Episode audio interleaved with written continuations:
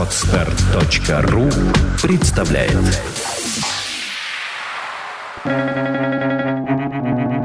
Свободное радио Компьюлента Традиции всех мертвых поколений тяготеют как кошмар над умами живых. Карл Маркс.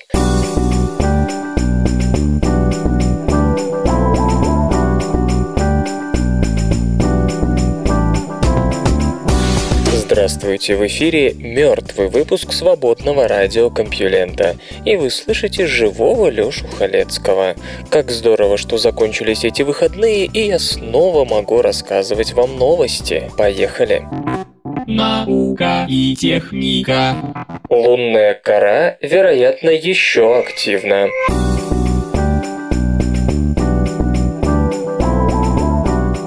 Кора Луны, по-видимому, успокоилась намного позже, чем принято считать.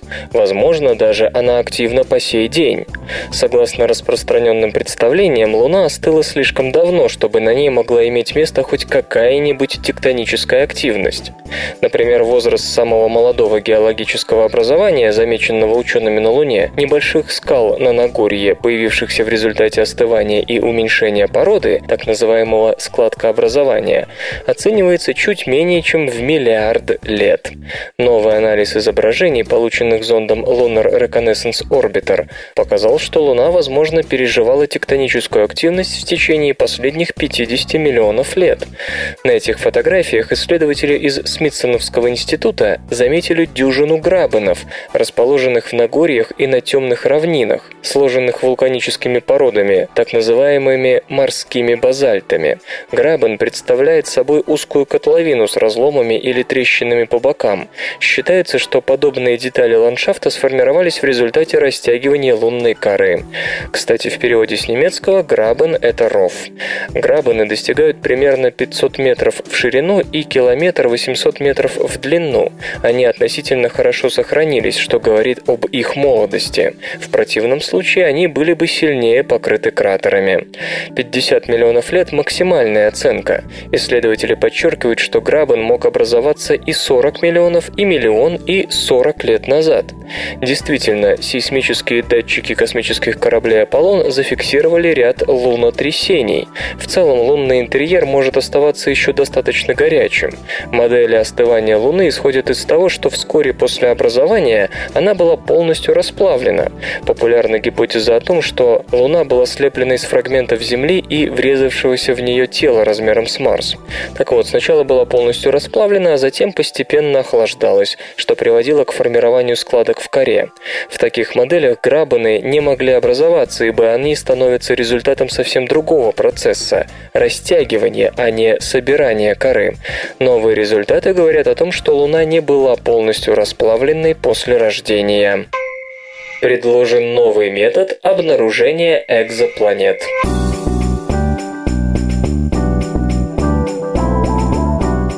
Сегодня, как и 250 лет назад, атмосфера экзопланет изучается методом Ломоносова.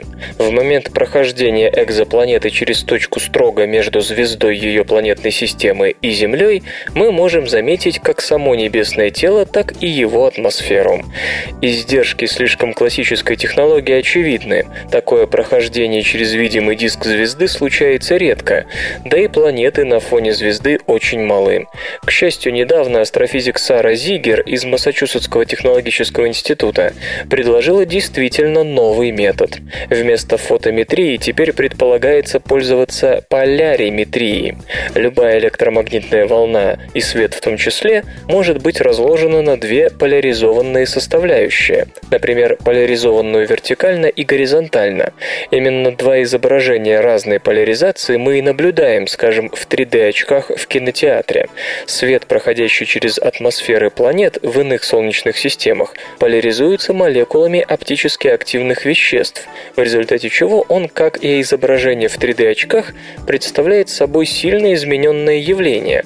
По нему можно восстановить, через какую среду прошли электромагнитные волны до того, как добрались до земного наблюдателя.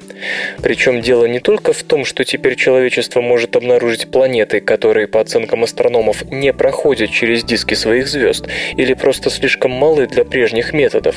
Как и при наблюдениях по методу Михаила Васильевича, спектр может много рассказать нам о составе атмосфер объектов. Поясню. Имея данные спектрометрии по родительской звезде планетной системы и сравнивая их с результатами наблюдения рассеянного света, отражаемого от экзопланеты, мы можем выявить несоответствие. Скажем, в фотосфере родительской звезды нет следов натрия, а в рассеянном свете они есть. Напрашивается вывод. В атмосфере планеты наличествует натрий. По словам госпожи Зигер, полариметрия позволяет узнать, есть ли на планете облака и потенциально даже понять, из чего они состоят. Для этого в основном и предназначен новый метод, поясняет астроном Слоун Викторович из Калифорнийского университета в Санта-Крусе. Дело в том, что вероятность обнаружения планет по нему зависит от квадрата расстояния от неизвестной планеты до ее звезды. Соответственно, инопланетному наблюдателю таким способом Юпитер в нашей Солнечной системе было бы обнаружить на порядок сложнее, чем Венеру или Меркурий. А существующие технологии как раз неплохо справляются с поиском именно больших небесных тел. В то же время планеты земной группы, да еще и близкие к своей звезде, метод позволяет обнаруживать с большей вероятностью. Кроме того, поляриметрия поможет выяснить состав атмосфер тех планет, которые уже известны астрономам. Что особенно ценно, анализ рассеянного света можно осуществлять при помощи небольших телескопов, что потенциально позволяет использовать для исследований даже астрономов-любителей и краудсорсинг. Разработанный для этих целей астрономический полириметр с двумя призмами Polish-2 уже применяется для анализа рассеянного света, улавливаемого трехмерным телескопом одной американской обсерватории. Для калибровки полириметра используется свет ближайших звезд, который практически не поляризуется. Такого рода калибровки занимают каждую третью ночь наблюдений. Чем дальше объект от Солнечной системы, тем выше поляризация рассеянного света. Но наибольшие надежды исследователи, естественно, возлагают на новые 30-метровые телескопы, сооружение которых запланировано в ряде стран Европы и США. В самой сухой пустыне найден подземный оазис.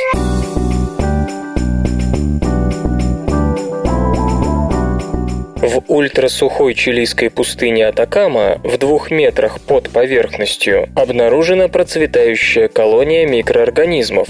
Открытие говорит о том, что на Марсе все-таки может существовать жизнь, хотя копать придется глубоко. Пустыня Атакама – самое сухое место на планете. Давно уже считается хорошим аналогом Красной планеты. Дождь выпадает там лишь несколько раз в столетие, а почва переполнена солью. Марс, конечно, намного хуже, там сильный мороз, а поверхность постоянно обрабатывается ультрафиолетовым излучением, с которым не способна справиться тонкая атмосфера. Но за неимением лучшего многие аппараты и инструменты, которые планируется отправить на Красную планету, испытываются именно в Атакаме. Не стал исключением и прибор для обнаружения признаков жизни, с помощью которого Виктор Парро из Центра астробиологии Испания и его коллеги проанализировали образцы почвы из Атакамы, взятые на различной глубине, вплоть до 5 метров. Прибор интересуется молекулами, имеющими отношение ко всему живому, низкомолекулярными углеводами, белками и ДНК. В его арсенале 300 антител, которые связываются с ними.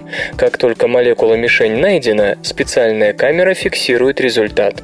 Также, кстати, устроены тесты на беременность.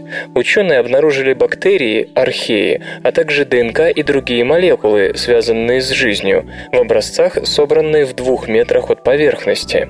Ранее подобные формы жизни находились в 30 сантиметрах под поверхностью Атакамы. Они существуют благодаря тонкой пленке воды, которая формируется на кристаллах соли в почве. Вода попадает туда из атмосферы или подземных водоносных горизонтов. Хотя солнечный свет на глубине двух метров не ощущается, в почве много других потенциальных источников тепла, например, уксусная и муравьиная кислоты, а также ионы, которые можно использовать для дыхания вместо кислорода. Господин Парро и его коллеги уверены, что полученные данные можно экстраполировать на Марс. Микроорганизмы, имеющие дело с аналогичными экологическими трудностями, развивают схожие молекулярные механизмы. Версию инструмента, предназначенную для работы на Красной планете, исследователи обещают построить всего за 15 миллионов долларов. Европейское космическое агентство планирует снабдить похожим прибором свой марсоход марсоход ExoMars, запуск которого намечен на 2018 год. Правда, он использует только 40 антител. Кроме того, после отказа НАСА от участия в этом проекте, его осуществление оказалось под вопросом. Неожиданно энергичное гамма-излучение пульсара в крабовидной туманности получило теоретическое объяснение.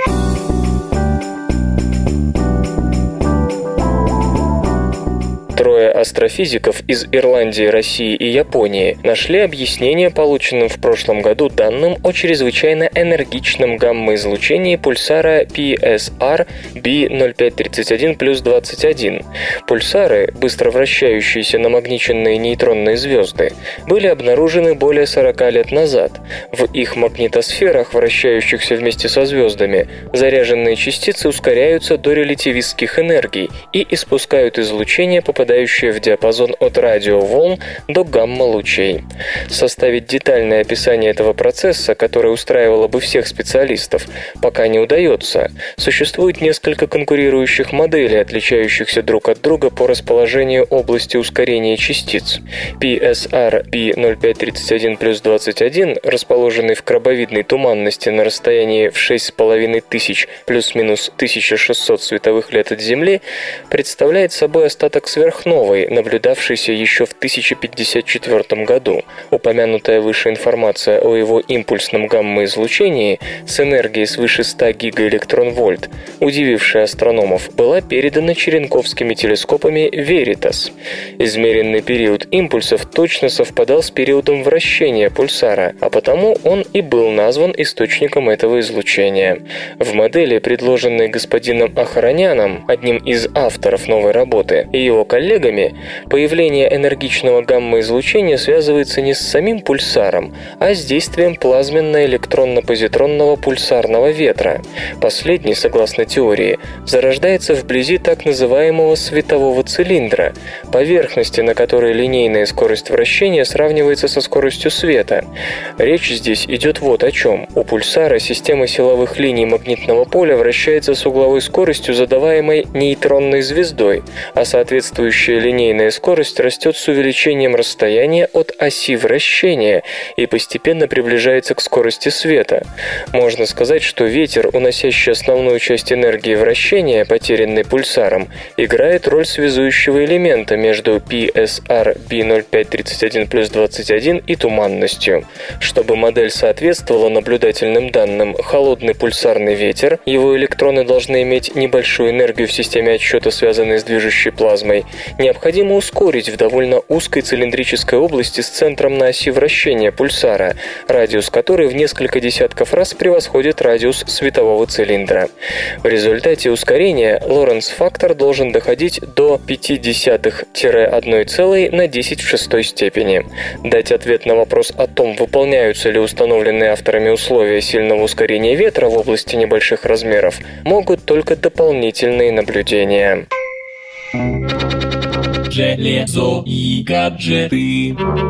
Создана сенсорная панель нового типа.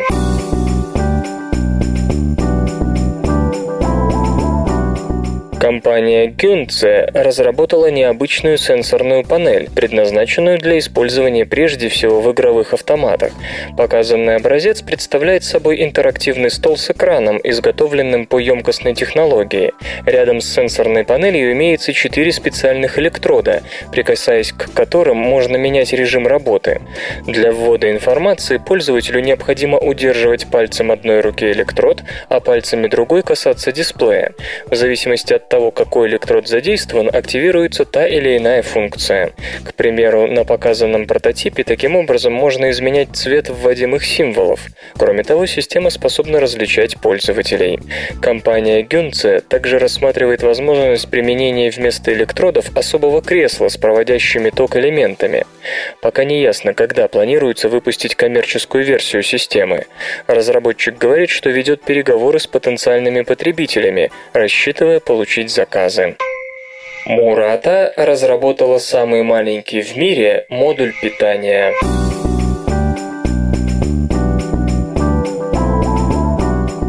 Компания Murata Manufacturing создала компактный модуль питания, предназначенный для портативных электронных устройств. Преобразователь постоянного тока, как утверждается, является самым маленьким в своем классе.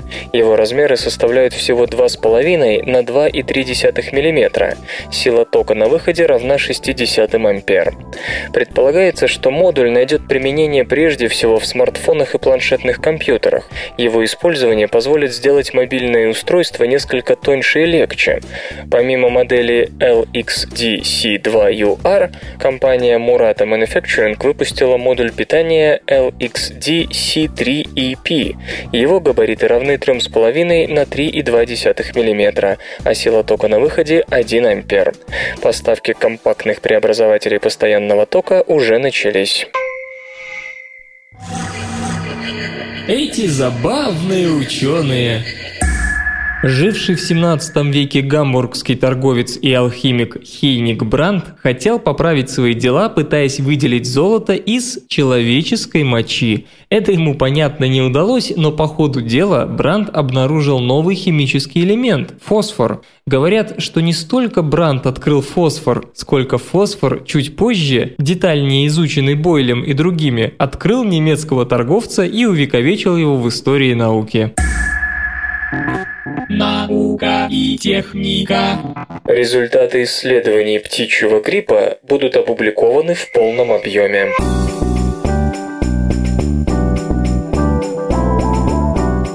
Результаты двух исследований, завершившихся созданием такого штамма вируса птичьего гриппа H5N1, который способен передаваться между млекопитающими, следует опубликовать полностью, без купюр.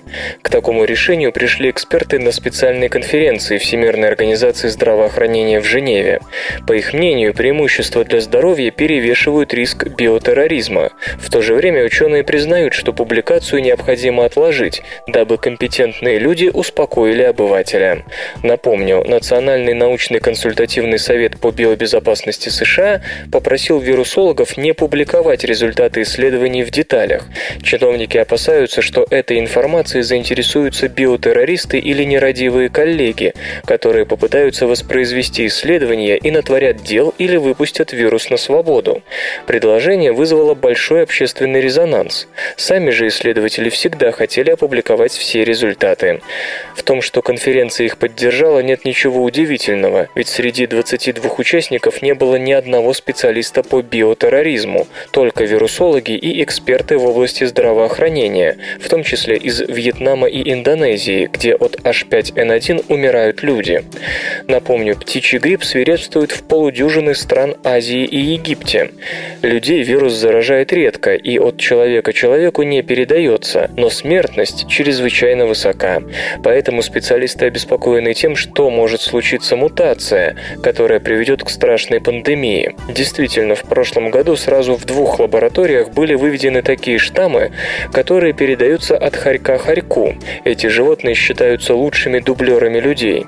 Самое неприятное заключается в том, что в Роттердамской лаборатории, Нидерланды, понадобилось всего 5 мутаций, и H5N1 стал таким же заразным, как вирус гриппа, сохранив при этом свою смертоносность. Соответствующие статьи поступили в журнале Nature Science. Власти США забили тревогу и попросили при публикации сохранить в тайне методы, использованные учеными. С одной стороны, вопрос и впрямь щекотливый, с другой цензура неприемлема, ибо научный мир имеет право знать, каких именно мутаций не хватает вирусу, чтобы заняться людьми. Эта информация позволит подготовиться к возможному появлению дикого штамма, способного передаваться от человека человеку. По здравом размышлениям размышлений редакции журналов решили отложить публикации, пока не будет выработан механизм передачи этой информации из рук в руки. Именно этим и занимались в Женеве, но так ни к чему и не пришли.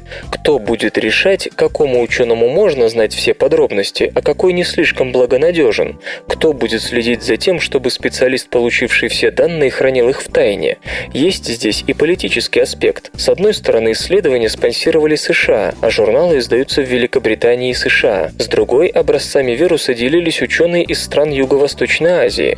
Почему последние опять должны зависеть от благосклонности первых?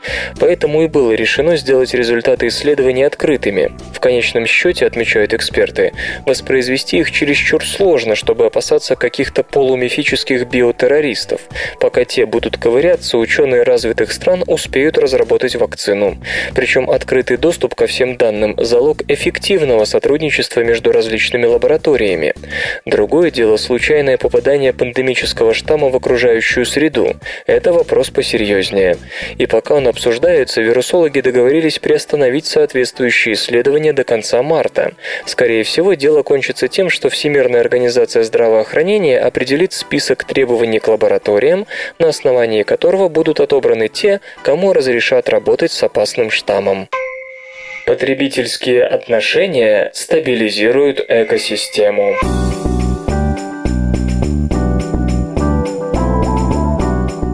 Стабильность экосистемы возрастает, если виды, которые ее образуют, относятся друг к другу потребительски, то есть являются друг для друга хищниками или жертвами.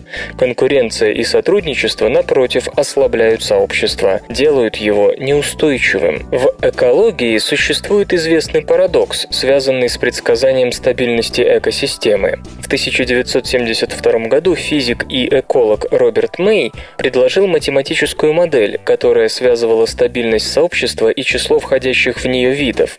По этой модели выходило, что чем разнообразнее экосистема, тем она менее стабильна. Между тем, в природе сплошь да рядом встречаются сообщества, от коралловых рифов до тропических лесов, которые ничуть не страдают от своего разнообразия. По модели Мэя, такие сообщества были статистически недостоверны, то есть попросту не могли возникнуть. Но экологи не раз получали возможность убедиться, что разнообразие разнообразие является как раз залогом стабильности. В течение 40 лет эта математическая модель приводилась как пример удивительного несовпадения практики и математической теории. Вместе с тем, многие исследователи полагали, что эта несообразность есть следствие слишком сильной абстрактности модели. То есть в качестве сферического коня в вакууме модель верна, но у природы есть дополнительные силы, которые позволяют ей скорректировать теорию. Действительно, Роберт Мэй учитывал только число число видов и силу взаимодействия между ними, не обращая внимания на специфику взаимоотношений внутри экосистемы. Как сообщают в журнале Nature экологи из Чикагского университета, именно за счет разнокачественных взаимоотношений между видами экосистема и выходит из теоретической ловушки. Исследователи разделили общий тип взаимосвязи между видами на три, чаще всего встречающиеся в природе. Это отношение хищник-жертва, отношение конкурент конкуренция и отношения взаимовыгодного сожительства или мутуализма. В первом случае один вид выигрывает за счет другого. Хищник съедает менее приспособленную жертву. Конкуренция давит на оба вида участника. Они буквально мешают друг другу жить. При мутуализме, наоборот, виды поддерживают друг другу.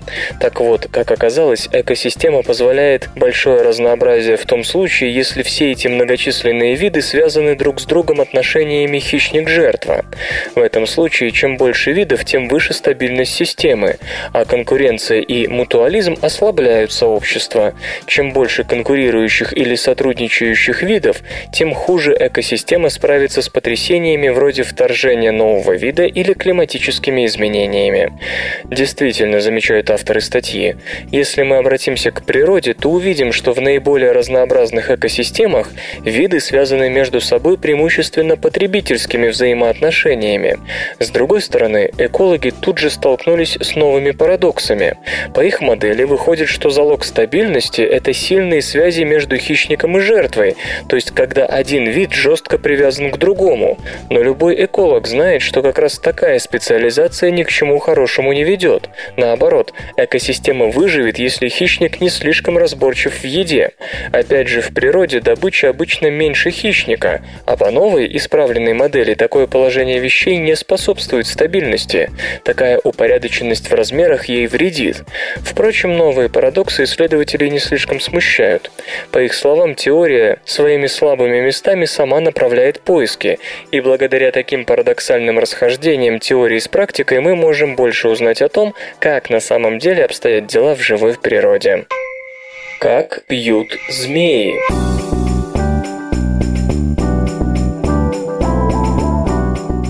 Змеи пьют, впитывая воду, подобно губке. Слизистая рта с помощью капиллярных сил вбирает воду, а специальные мускулы отжимают ее дальше в глотку.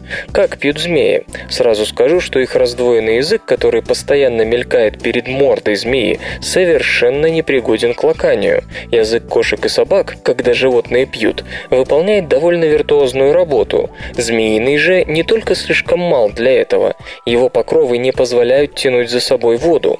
С другой стороны, змеи не могут, подобно человеку или птице, запрокидывать и опускать голову, чтобы зачерпнуть порцию воды и отправить ее в глотку. Долгое время считалось, что змеи насасывают воду с помощью мускулатуры ротовой полости, подобно тому, как мы пьем жидкость через трубочку. Такая точка зрения установилась в 1993 году после наблюдения за пьющими удавами. Но вот сейчас зоологи из университета Лихай предлагают, так сказать, альтернативное правильное решение проблемы. Нам, чтобы пить через трубочку, приходится плотно смыкать губы, иначе не удастся понизить давление в ротовой полости. Очевидно, змеям нужно бы поступать точно так же. Зоологи сняли на пленку несколько видов змей и провели электромиографические исследования мускулатуры головы рептилий, пока те пили. Оказалось, что во время питья у змей работают совсем не те мышцы, которые должны были бы работать при насасывающей модели. Кроме того, как выяснилось, змеи не так уж плотно смыкают рот, чтобы можно было пить через трубочку. Вместо этого змеи используют капиллярные силы.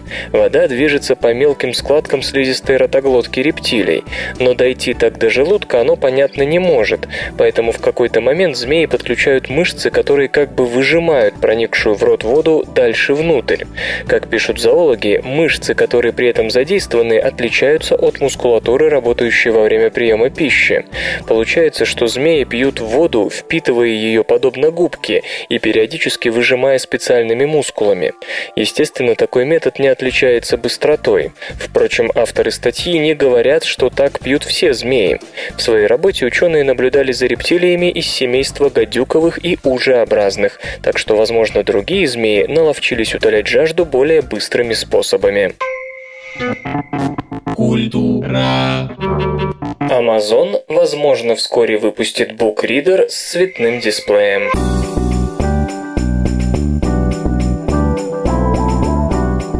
Интернет-магазин Amazon, по информации осведомленных веб-источников, заключил договор на поставку дисплеев с компанией E-Ink. Сообщается, что E-Ink, известный разработчик экранов на основе электронной бумаги, будет отгружать по заказу Amazon цветные панели с диагональю 6 дюймов. Эти дисплеи найдут применение в новых устройствах для чтения электронных книг Kindle. Поставки панелей начнутся в марте. Это позволяет предположить, что новый букридер дебютирует в конце первого или в начале второго квартала текущего года. Гаджет станет первым устройством Amazon для чтения книг, оборудованным цветным дисплеем. Не исключено, что новинка получит поддержку сенсорного управления. Amazon по-прежнему не раскрывает объемы продаж устройств Kindle, отмечая лишь, что за 9 последних недель 2011 года спрос на них подскочил на 177% по сравнению с тем же периодом 2010 года железо и, гаджеты. Выходит коммерческая версия планшета для бедных ААКаш.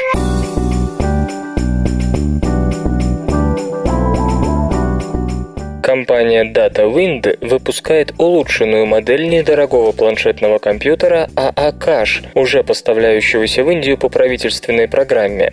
Оригинальная модель AACache оснащена ARM-процессором с тактовой частотой 366 МГц, 256 мегабайтами оперативной памяти, флеш-накопителем вместимостью 2 ГБ, слотом microSD, 7-дюймовым сенсорным дисплеем с разрешением 800 на 480 точек, адаптером Wi-Fi и аккумуляторной батареей емкостью 2100 мАч. Цена около 35 долларов. Улучшенная версия AACache, нацеленная на коммерческий рынок, несет на борту 700 МГц процессор, операционная система Android 2.3. Заявленное время автономной работы на одной подзарядке аккумуляторной батареи составляет около 3 часов. Есть слот для SIM-карты, что позволяет обмениваться данными через сотовую сеть. Предполагается, Ожидается, что устройство будет поставляться в Таиланд, Египет, Бразилию и Латинскую Америку. Цена составит приблизительно 50 долларов. Музычный перапынок.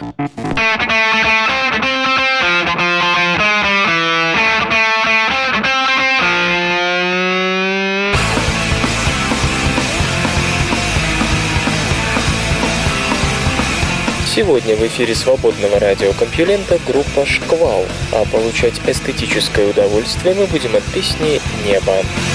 Мое солнце сгорело сегодня дотла Мой день отправился следом за ним Мой город уснул и оставил меня Оставил меня на мгновение живым Небо!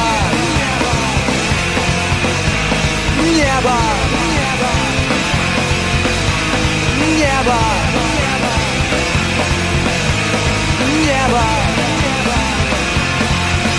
Мой дождь надвигается плотной стеной Мои лужи покрыли горящий асфальт Мое направление дорога с грозой А тот, кто не понял, воскликнет как жаль Небо! Небо!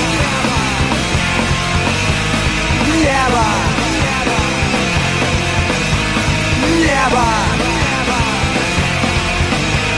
Небо!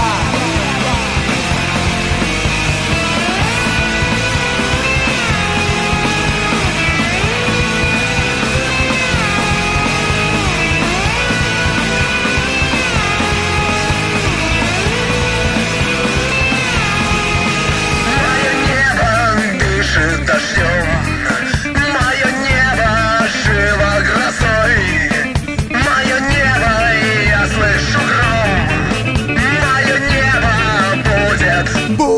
со мной небо. Мое небо будет, будет со мной небо. Мое небо будет, будет со мной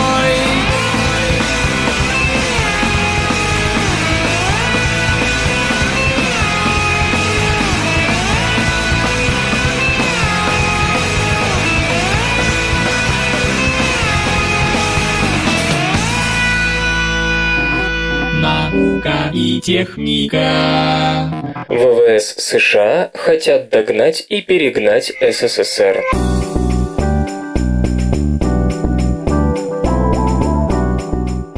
Американской аэрокосмической индустрии потребовали создать Long Range Strike Bomber LRSB, стелс-аналог Ту-160, который десятилетиями оставался единственным стратегическим бомбардировщиком, способным развивать сверхзвуковую скорость. Вдобавок военные хотят еще и невиданной дешевизны, чтобы всего в два раза дороже, чем тот же Ту-160. Специалисты крупных корпораций уверены, что это невозможно. Недавно несколько высокопоставленных американских военных заявили о том, что к середине 2020-х будет завершено создание нового дальнего ударного бомбардировщика LRSB. Глава штаба ВВС США Нортон Шварц обозначил следующие принципиальные новшества, предусмотренные программой LRSB. Сбор разведывательной информации и ведение расширенной радиоэлектронной борьбы с возможностью подключения к удаленным сенсорным системам как самолетов дальнего радиолокационного обнаружения и управления, так и иных. Машина должна сочетать в себе стелс-черты, позволяющие ей проникнуть в воздушное пространство противника с не слишком большой сложностью, чтобы ВВС смогли купить хотя бы от 80 до 100 самолетов. В части ударных характеристик и дальности ничего нового не требуется, и бомбовая нагрузка и дальность уровня уже существующих бомбардировщиков удовлетворяют военных. Хотя в 2013 году на программу предусмотрено потратить всего 292 миллиона долларов, до 2017 ее бюджет определен в 6 миллиардов 300 миллионов. На машинах планируется предусмотреть размещение еще не созданных боевых лазеров и мощных излучателей микроволн.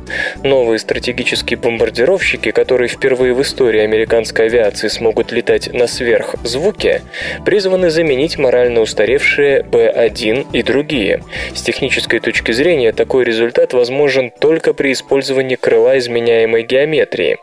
Как и на советских машинах, крейсерский полет, видимо, будет выполняться на крыле с малой стреловидностью.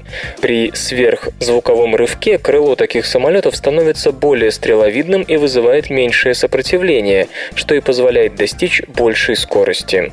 Как мы знаем, небываемое бывает. После превышения госдолгом США 100% ВВП эти слова Суворова получили новое подтверждение. Звучит невероятно, но американские военные вынуждены экономить. При этом, с другой стороны, к ним впервые после 1991 года стали предъявляться требования по готовности к войне с государствами, предположительно вооруженными серьезнее афганских крестьян. Речь идет о странах, имеющих централизованную противовоздушную оборону, да еще и с матчастью разработки всего лишь начала 80-х. И это серьезно усложняет дело. Сейчас ВВС США, как и в 1921 или в 1944 видят основной ударной силой авиации стратегические бомбардировщики. С этой точки зрения дела обстоят плохо. По официальным данным, самый современный бомбардировщик Би-2 существует в количестве 21 экземпляра. Впрочем, многими такие данные рассматриваются как чересчур оптимистичные. Это бесспорно лучший показатель в мире. У России всего 16 Ту-160. Не будем затрагивать здесь остальные американские бомбардировщики, в первую очередь потому, что для войны с более или менее вооруженными противниками они пригодны куда меньше, чем Би-2. Проблема в том, что самый современный стратег США по скоростям примерно соответствует бомбардировщику Арадо Ар-234 Блиц, построенному в гитлеровской Германии. Это будет у некоторых наиболее прозорливых американских аналитиков нехорошие подозрения. Скрытность нуждается в новом партнере в области проектирования бомбардировщиков, дополнительной скорости, говорит Ребекка Грант, автор работы The Case for a New Stealth Bomb. Замечу, что речь идет о замечательно быстрой реакции. Не прошло и 32 лет с первого полета Ту-160, как мысль о повышении скорости собственных бомбардировщиков стала семимильными шагами торить себе дорогу за океаном. Я верю в то, что американская промышленность может создать бомбардировщик по технологии стелс, способный хотя бы к небольшому по длительности сверхзвуковому полету, заявляет госпожа Грант. Мы тоже верим в это. Дело в том, что США уже пытались создать сверхзвуковой стратегический бомбардировщик. Таким был Би-1А, так и не вышедший в серию. Но когда советский перебежчик сообщил о радарной системе МиГ-25, сверхзвуковой Би-1А показался американцам бессмысленным. Точнее, некоторым американцам. Сенатор Роберт Дорнан заметил по поводу отмены программы, что в Москве сейчас откупоривают водку и икру. Серийный Би-1 может летать только с трансзвуковыми скоростями, а на практике не превышает двузвуковых.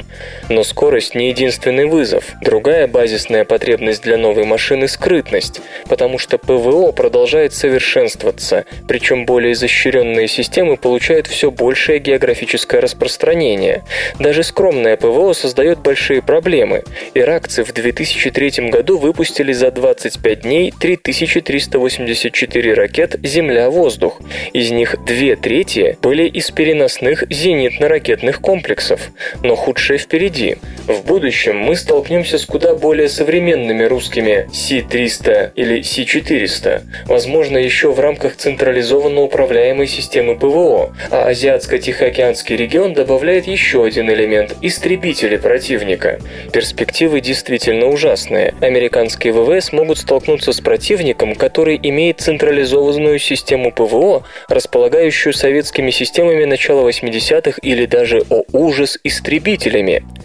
Финансовый контролер Пентагона Роберт Хейл полагает, что новый бомбардировщик можно будет строить по 550 миллионов долларов за штуку. Напомню, Ту-160 обходился в производстве в 250 миллионов.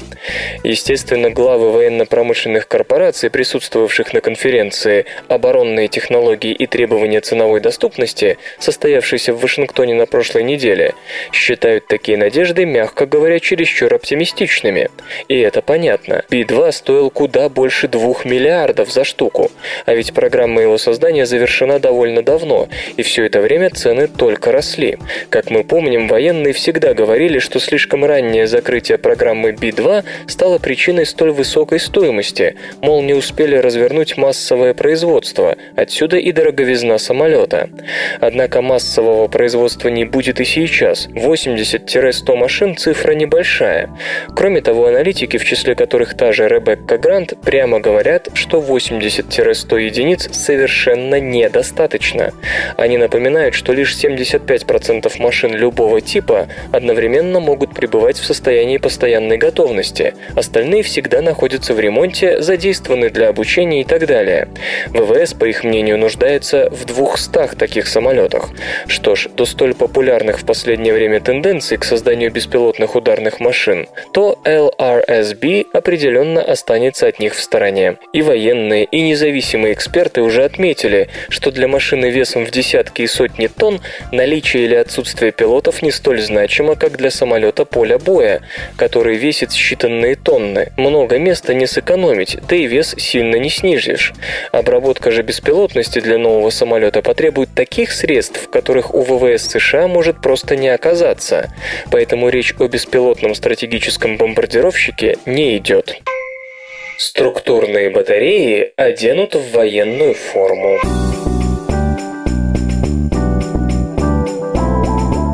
BAE Systems, инжиниринговая компания из Бристоля, Великобритания, разрабатывает никелевые и литий-полимерные батареи, встраиваемые в военную форму для того, чтобы снизить весовую нагрузку на пехотинца.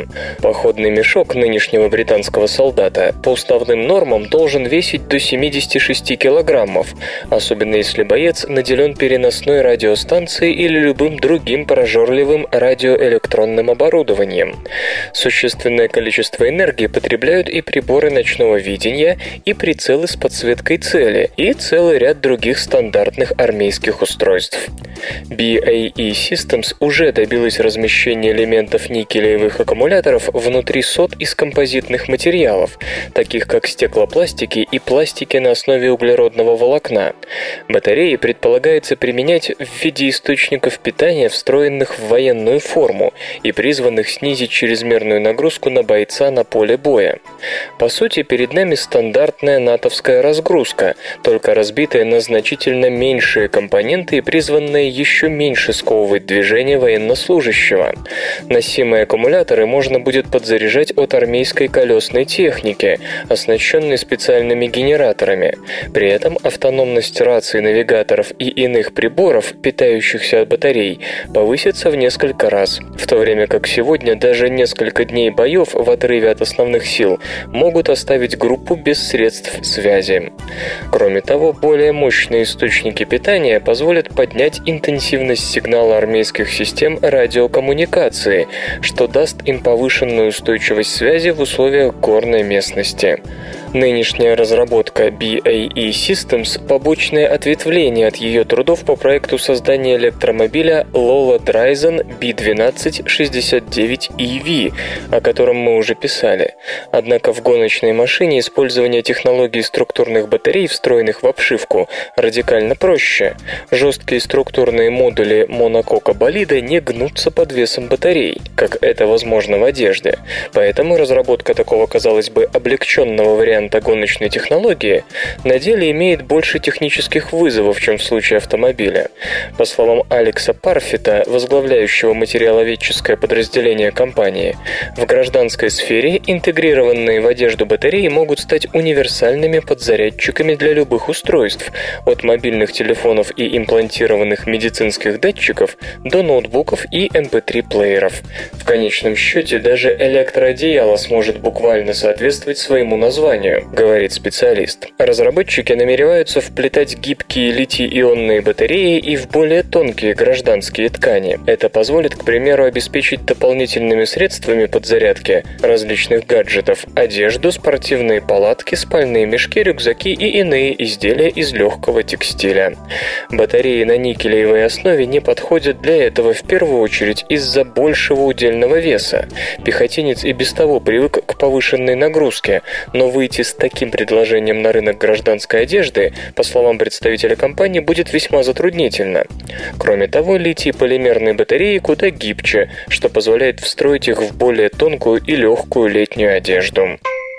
Разработан аккумулятор на основе безводных жидких электролитов.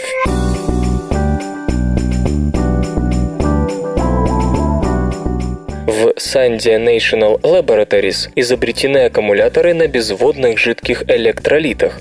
Они представляют собой обратимые топливные элементы на базе соединений распространенных металлов, таких как медь и железо, с двух-этилгексаноатом и диэтаноламином. Разработка демонстрирует исключительные ранее не достигавшиеся характеристики энергонакопления. Исследование по этому направлению возглавляет химик Трэвис Андерсон. На базе окислительно-восстановительных обратимых топливных элементов его команде удалось добиться существенных результатов, применив принципиально новый подход. Вместо традиционных систем на растворах жидких солей металлов создан целый ряд новых безводных жидких смесей на базе переходных металлов, таких как медь, железо, марганец, кобальт, никель и ванадий. Разработчики называют их methyls, что расшифровывается как Transition Metal Based Ionic Liquid. Всего было испробовано около 200 безводных комбинаций катионов, анионов и лигандов на базе различных соединений. При этом пять из них по электрохимической эффективности превосходят даже ферроцен, электрохимическая обратимость которого обычно берется за эталон. Вместо того, чтобы растворять соль в растворителе, мы сделали соль, которая сама по себе является растворителем, поясняет господин Андерсон. И действительно, одна из самых перспективных смесей состоит только из меди, 2-этилгексаноата и диэтаноламина. Все эти компоненты куда доступнее, чем литий, используемый в самых эффективных современных аккумуляторах.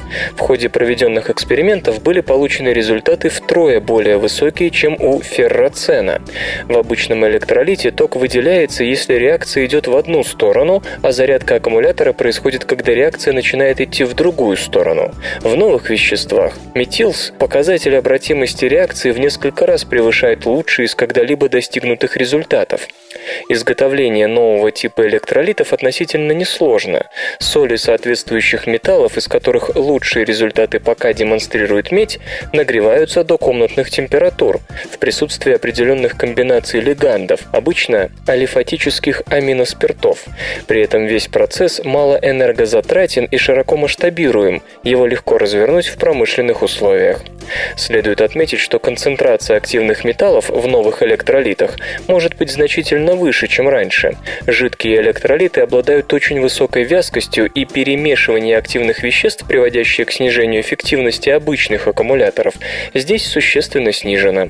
По мнению Трэвиса Андерсона, уже сейчас понятно, что плотность запасания энергии в новых батареях будет по меньшей мере втрое выше, чем у лучших существующих аккумуляторов. Перспективы новых батарей высоко оцениваются как в промышленных накопителях, где с их помощью можно будет запасать не отличающуюся постоянством энергию ветра и солнца, так и в бортовых системах накопления электромобилей. Предложен новый способ окисления графена.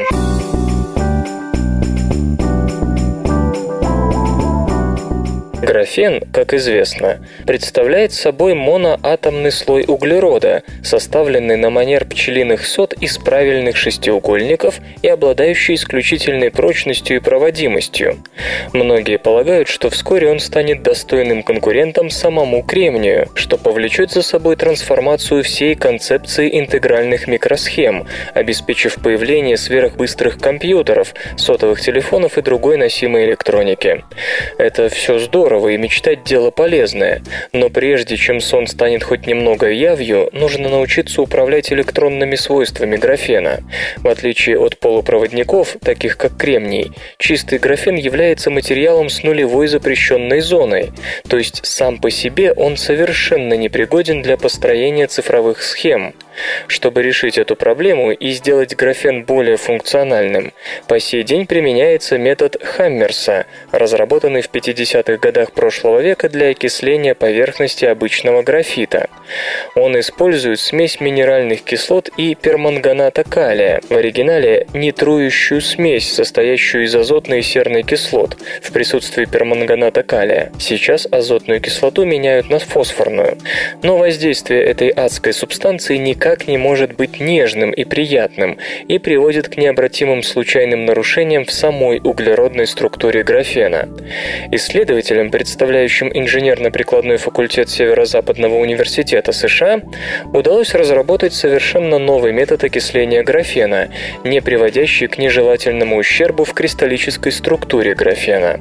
Кроме того, предложенный окислительный процесс обратим, что дополнительно расширяет возможные рамки управляемости свойствами конечного химически модифицированного материала. Для получения оксида графена использовалась камера со сверхвысоким вакуумом, в которую допускали небольшие дозы молекулярного кислорода, О2. Внутри камеры разместили нагретую до полутора тысяч градусов по Цельсию вольфрамовую нить, вызвавшую атомизацию кислорода.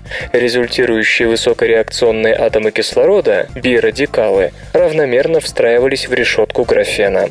По словам исследователей, полученный материал демонстрирует высокую степень гомогенности. Спектроскопический анализ показал, что электронные свойства графена изменяются как функция от количества кислорода на его поверхности. Это открыто намекает на то, как именно можно осуществлять подготовку свойств графена для производства реальных устройств. Наконец, обратимость процесса способна обеспечить максимально тонкую подстройку свойств конечного материала. Конечно, авторы технологии не считают, что их кислородной модификации будет достаточно для приготовления материала, годного для практического применения. Они лишь мечтают о достижении той же степени разнообразия свойств, которые отличаются полимеры. Но самое интересное – это обратимость процесса.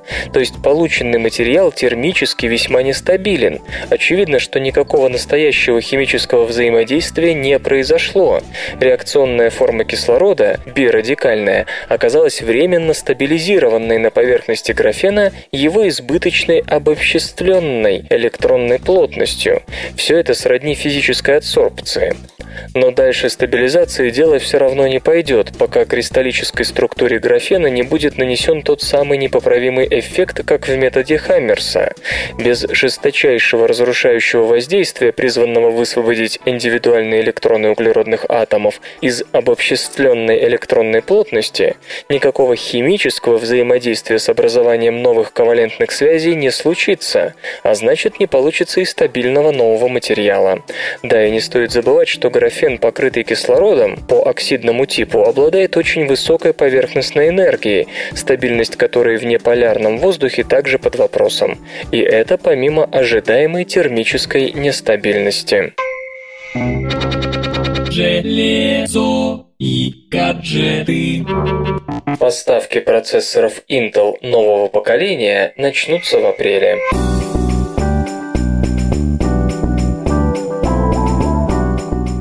Корпорация Intel вот-вот анонсирует процессоры нового поколения Ivy Bridge, которые придут на смену нынешним Sandy Bridge. Ivy Bridge станут первыми микрочипами Intel, производящимися по 22-нанометровой технологии с применением инновационной методики 3-Gate – транзисторы с трехмерной структурой. Процессоры получат два или четыре вычислительных ядра с графическим контроллером и поддержкой программного интерфейса DirectX 11. Платформа Ivy Bridge предусматривает поддержку технологий USB 3.0 и Thunderbolt. По предварительным данным, по сравнению с Sandy Bridge, новые чипы обеспечат прирост производительности на 7-16%. Такие результаты получены при тестировании инженерного образца процессора Core i7 3770 Ivy Bridge и Core i7 2600 Sandy Bridge. Оба изделия имеют 4 ядра, 8 мегабайтов кэш-памяти, функционируют на тактовой частоте 3,4 ГГц и поддерживают технологию многопоточности мощности Hippers Reading. Правда, у Core i7 3770 несколько выше частота в турборежиме 3,9 против 3,8 ГГц. Поставки Ivy Bridge ограниченными партиями начнутся в апреле. Массовых отгрузок по информации осведомленных веб-источников стоит ждать в июне-июле. Для установки чипов понадобится материнская плата с разъемом LGA 1155. Смартфон LG Optimus View получит 5-дюймовый дисплей.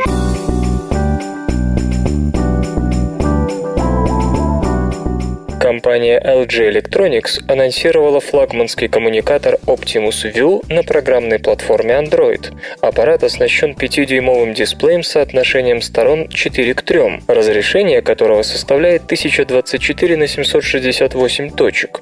По всей видимости, новинка должна составить конкуренцию мини-планшету Samsung Galaxy Note, оборудованному тачскрином размером 5,3 дюйма. LG называет Optimus View самым тонким смартфоном с поддержкой мобильных сетей четвертого поколения LTE из доступных на рынке. Его толщина составляет 8,5 мм. Коммуникатор оснащен двухъядерным процессором с тактовой частотой 1,5 ГГц, 32 гигабайтами интегрированной флеш-памяти, тыловой камерой с 8-мегапиксельной матрицей и светодиодной вспышкой, а также фронтальной камерой разрешением 1,3 мегапикселя. Есть интерфейс HDMI. Питание обеспечивает обеспечивает аккумуляторная батарея емкостью 2080 мАч. Габариты аппарата 139,5 на 90,5 и на 8,5 мм. Изначально на Optimus View будет инсталлироваться операционная система Android 2.3 Gingerbread. Позднее появится обновление до Android 4.0 Ice Cream Sandwich.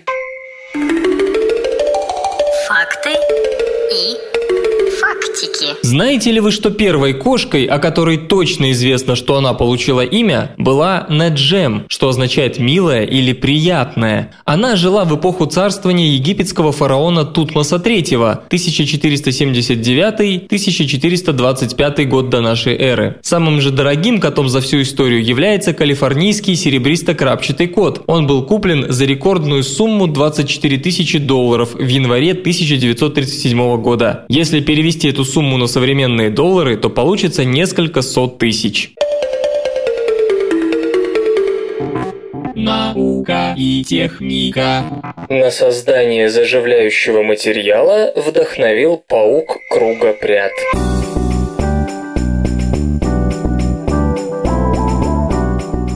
Изучение паутины привело к открытию, которое позволит создать хирургические швы и пластыри нового типа с включенными в них медикаментами. Новый синтетический материал, подобный специфическому шелку, который вырабатывается пауком-кругопрядом, был разработан в Акронском университете США. Паук-кругопряд, представляющий семейство араноидов, выплетает свои ловчие сети в виде круга, добавляя к ниточкам паутины небольшие клейкие шарики шарики утолщения. Если однажды поутру отойти на пару шагов от паутины, вдохнуть бодрящий свежий воздух, преисполниться романтической тягой к прекрасному, то может показаться, что и не паутина это вовсе, а искусно нанизанный на тончайшие ниточки бисер. Действительно, подобный тип паутины в англоязычной литературе принято называть beads on a string, буквально бисер на нитке. Исследователи считают, что воспроизведение подобной конструкции позволит создать прочные и вместе с тем гибкие швы, содержащие медикаменты прямо в этих импровизированных бисеринках. Идея разработки новой биосовместимой нити пришла в ученые головы после обстоятельного разговора с травматологами и специалистами по реабилитационной медицине, которые поделились своими мечтами о лучшем расходном материале для наложения и заживления швов, прочном клейком многофункциональном. По словам исследователей, реплика такой паутины паутины была получена с помощью максимально точного копирования техники самого паука.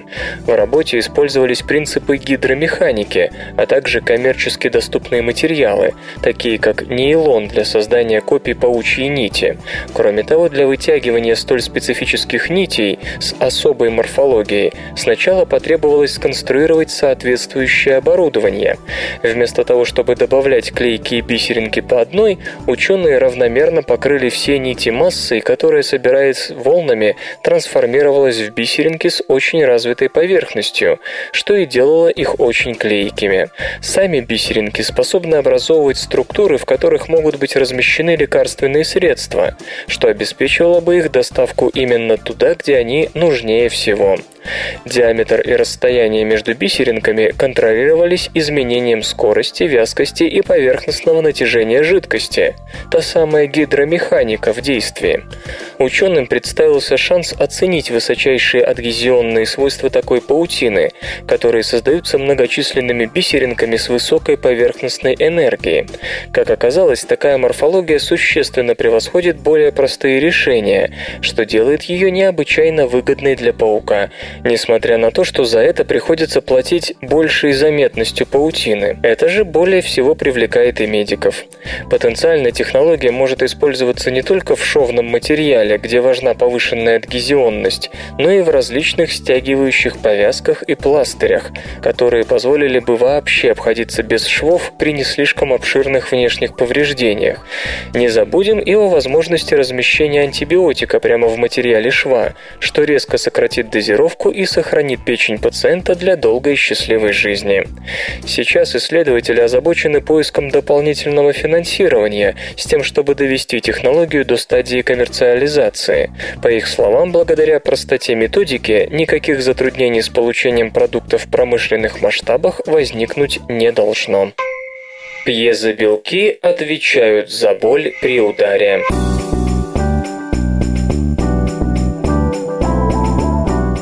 Ученые описали рецепторные белки, отвечающие за чувство сильного механического давления. Мы ощущаем холод, тепло, прикосновение, боль благодаря работе чувствительных нейронов. В ответ на специфическое раздражение та или иная группа нервных клеток посылает в мозг импульс, который декодируется как чувство тепла, холода и так далее. В свою очередь, работа таких нейронов зависит от функционирования ионных каналов. Специальные мембранные белки воспринимают раздражение и изменяют ионный баланс на внутренней и внешней сторонах мембраны. Поток ионов натрия, калия, кальция создает потенциал действия, который начинает бежать по нервным отросткам. Специфичность сигналов достигается за счет специализации канальных белков, которые отвечают за ионные потоки. Мы отличаем тепло от прикосновения благодаря тому, что на тепло реагируют одни белки, а на прикосновение другие. На самом деле специализация вибрация может быть еще более глубокой. Так обычное мягкое прикосновение воспринимается одними каналами, а сильное болевое сжатие или удар – другими. На сегодня открыты далеко не все сенсорные белки. Исследователи из Института Скрипса сумели как раз обнаружить ионные каналы, создающие ощущение боли при ударе. Поначалу они нашли у мышей неизвестные белки, которые, как выяснилось, имели какое-то отношение к механочувствительности. Эти белки пропускали положительно сильно заряженные ионы в ответ на механическое раздражение мембраны клеток. По аналогии с пьезоэлектрическими элементами их назвали пьезо-1 и пьезо-2. На первый взгляд, пьезо-1 и пьезо-2 имели мало общего с рецепторными белками, и львиная доля времени ушла на расшифровку их строения и перепроверку функций. В статье ученые описывают их как огромные комплексы, состоящие из четырех блоков мономеров. Их масса всего в 2-3 раза меньше массы рибосомы, и по словам ученых, эти комплексы являются крупнейшими среди далеко не маленьких белков ионных каналов. Пьезобелки около 100 раз прошивают мембрану, подобно нити, выходя то с одной, то с другой стороны. При этом для сборки функционального комплекса не нужно никакой посторонней помощи. Блоки, образующие тетрамер, самостоятельно находят друг друга и встраиваются в мембрану. Во второй статье исследователи описывают эксперимент, позволивший им подтвердить функцию этих белков. Ученые работали с аналогом пьеза у дрозофил, выяснив, что отсутствие этого белка не влияет на чувствительность мух к теплу или слабым прикосновениям, но делает их нечувствительными к сильному механическому давлению. Если же вставить его в нейроны, даже без включения гена, то такая чувствительность к насекомым возвращается. Вероятно, огромные размеры белка позволяют ему как раз реагировать на сильное раздражение, охватывающее большую площадь мембраны. Ученые уверены, что дальнейшие исследования ударного рецептора позволят пролить свет на некоторые неврологические расстройства, связанные с пониженной кожной чувствительностью. Во время обучения мозг разбивается на кластеры.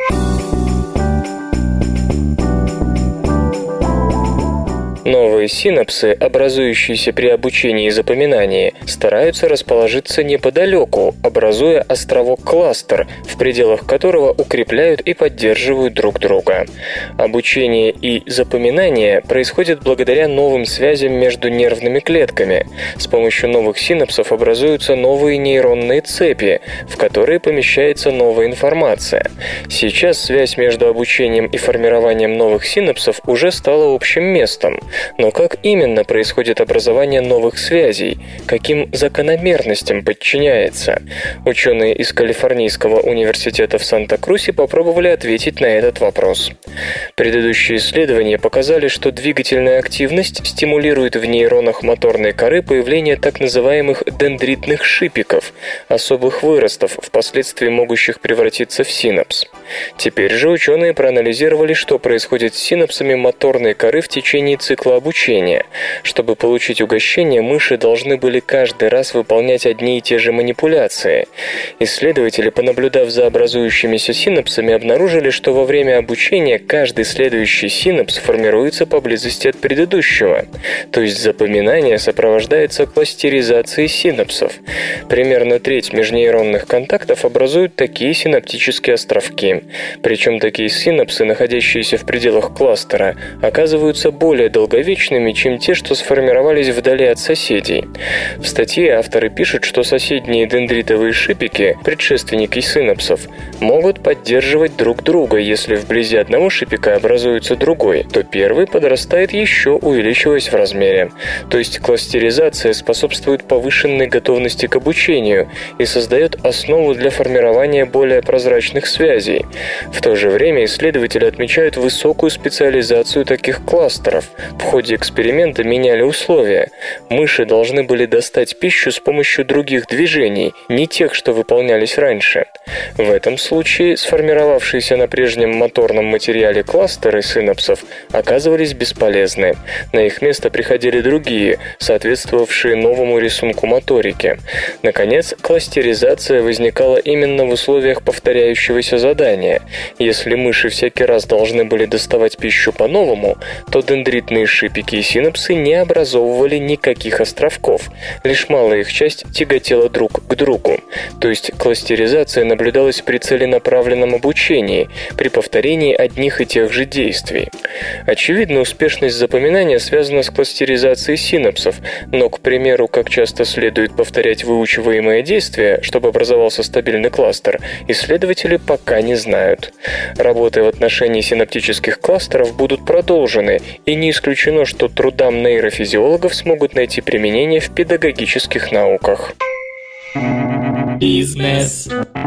Fujitsu выйдет на европейский рынок смартфонов.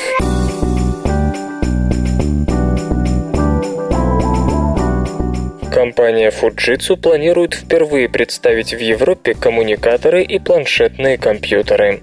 Сообщается, что Fujitsu намерена анонсировать гаджеты с поддержкой мобильной связи четвертого поколения LTE, а также технологии беспроводной высокочастотной связи малого радиуса действия Near Field Communication NFC, которая позволяет обмениваться данными между устройствами, находящимися на расстоянии не более 10 сантиметров. Некоторые модели смартфонов получат биометрическую систему безопасности, идентифицирующую пользователя при помощи отпечатка пальца. По всей видимости, приоритетом Fujitsu станет выпуск портативных устройств под управлением операционной системы Android. В течение 3-5 лет компания рассчитывает занять не менее 10% европейского рынка смартфонов. Продажи коммуникаторов в 2011 году по оценкам достигли 491 миллиона 400 тысяч штук, что на 61 1,3% больше результата за 2010. За 12 месяцев было реализовано около 66 миллионов 900 тысяч планшетов, что на 260% больше по сравнению с 2010. В 2012 прогнозируется дальнейший рост. Игры, игры, игры, игры. Анонсирована The Banner Saga.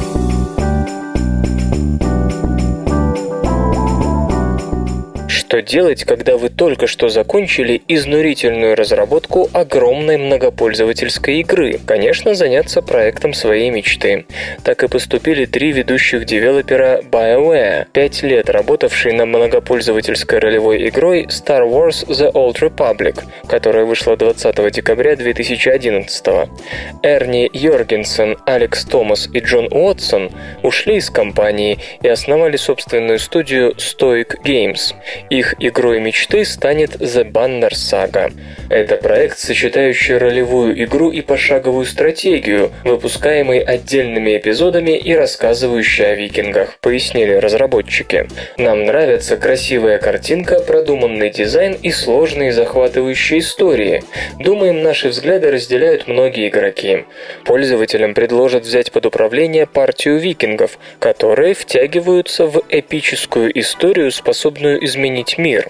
Список платформ и сюжетные подробности раскроют в ближайшее время. Релиз пройдет в два этапа. Весной выйдет бесплатный мультиплеер-режим, который позволит в пошаговом варианте сражаться с другими игроками, а в конце года появится полноценная игра, платная, с однопользовательской сюжетной кампанией. Свободное радио Компьюлента.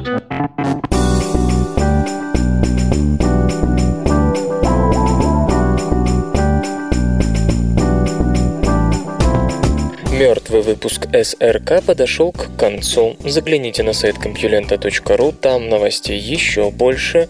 Ну а меня, Лешу Халецкого, вы обязательно услышите завтра. Обещаю и держите себя в руках.